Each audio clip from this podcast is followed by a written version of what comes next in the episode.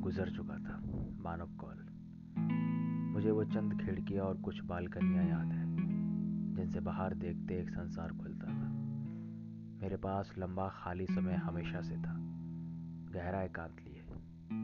मुझे इस एकांत में किसान जैसा महसूस होता था। अपनी सारी मेहनत के बाद मैं इंतज़ार करता था, बारिश का, बीज के फूटने का, फ़सल के लहलाने का। मैं बहुत भाग्यशाली कभी नहीं रहा। एकांतों में जितना भी थोड़ा बहुत बुना गया था, उससे कहीं ज़्यादा शेष साफ़ पूरे घर में बिखरा पड़ा रहता था।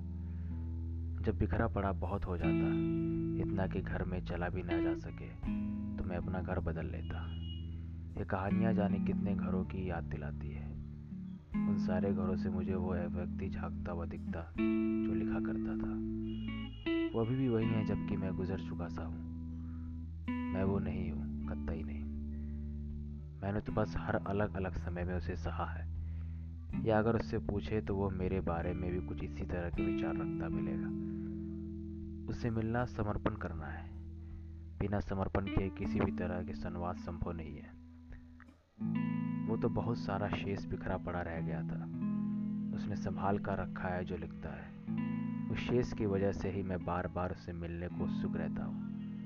आज जब लोग मेरे लेखन की वजह से मुझे जानते हैं या सवाल करते हैं तो मुझे जवाब देते वक्त अजीब से दोगलेपन का एहसास होता है, क्योंकि मैं वो नहीं हूँ जिसने ये कहानियाँ लिखी है। मैं तो बहुत पहले गुजर चुका था। करीब सत्ताईस साल बाद मैं वापस बारामुल्ला, ख्वाजा भाग गया, जहाँ मेरा जन्म हुआ है। मेरा बचपन बीता है। वो कॉलोनी खंडहर हो चुकी थी। अपने घर का दरवाज़ा तोड़कर भीतर घुसना पड़ा। वो घर अंतिम सांस लेता हुआ कोई जर्जर बूढ़ा था, जो ढह जाने के पहले किसी अपने का इंतज़ार कर रहा था। तभी मेरी निगाह उस छोटे छेद पर गई जहाँ मैं अपनी टॉफ़ी छुपाया करता था। मैं खुद को संभाल नहीं पाया। बहुत देर तक कॉलोनी में भटकता रहा। हर उस गली में गया जहाँ हम खेला करते थे। कॉलोनी से निकलते वक्त एक औरत ने पूछा कि कौन हो तुम? और यहाँ क्या कर रहे हो? मैंने उनसे कहा कि वो जो गली का आखिरी मकान है, मैं वहाँ रहा करता था। मैं यही पैदा हुआ वो औरत मुस्कुराने लगी और मुझे मेरे कहे पर कतई विश्वास नहीं हुआ। दोनों वाक्य इतने झूठे लग रहे थे कि मैं वहाँ से चल दिया। अभी अपनी कहानियों को वापस पढ़ते हुए बिल्कुल कुछ इसी तरह का एहसास हुआ।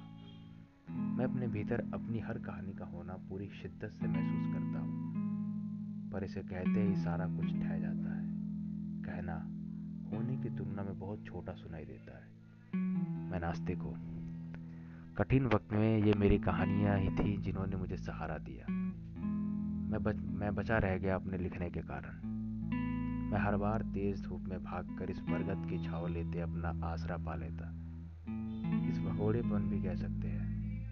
पर यह एक अजीब दुनिया है जो मुझे बेहद आकर्षित करती रहती है। इस दुनिया में मुझे अधिकतर हारे हुए पात्र बहुत आकर्षित करते रहते हैं। हारे हुए पात्रों के भीतर एक नाटकीय संसार छिपा हुआ होता जबकि जीत की कहानियाँ मुझे हमेशा बहुत उबा देने वाली लगती है।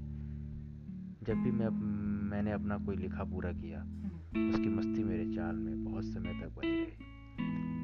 अगर हम प्रेम पर बात करें तो मैंने उसे पाया अपने जीवन में है और उसे समझा अपने लिखे में है। मानव कौल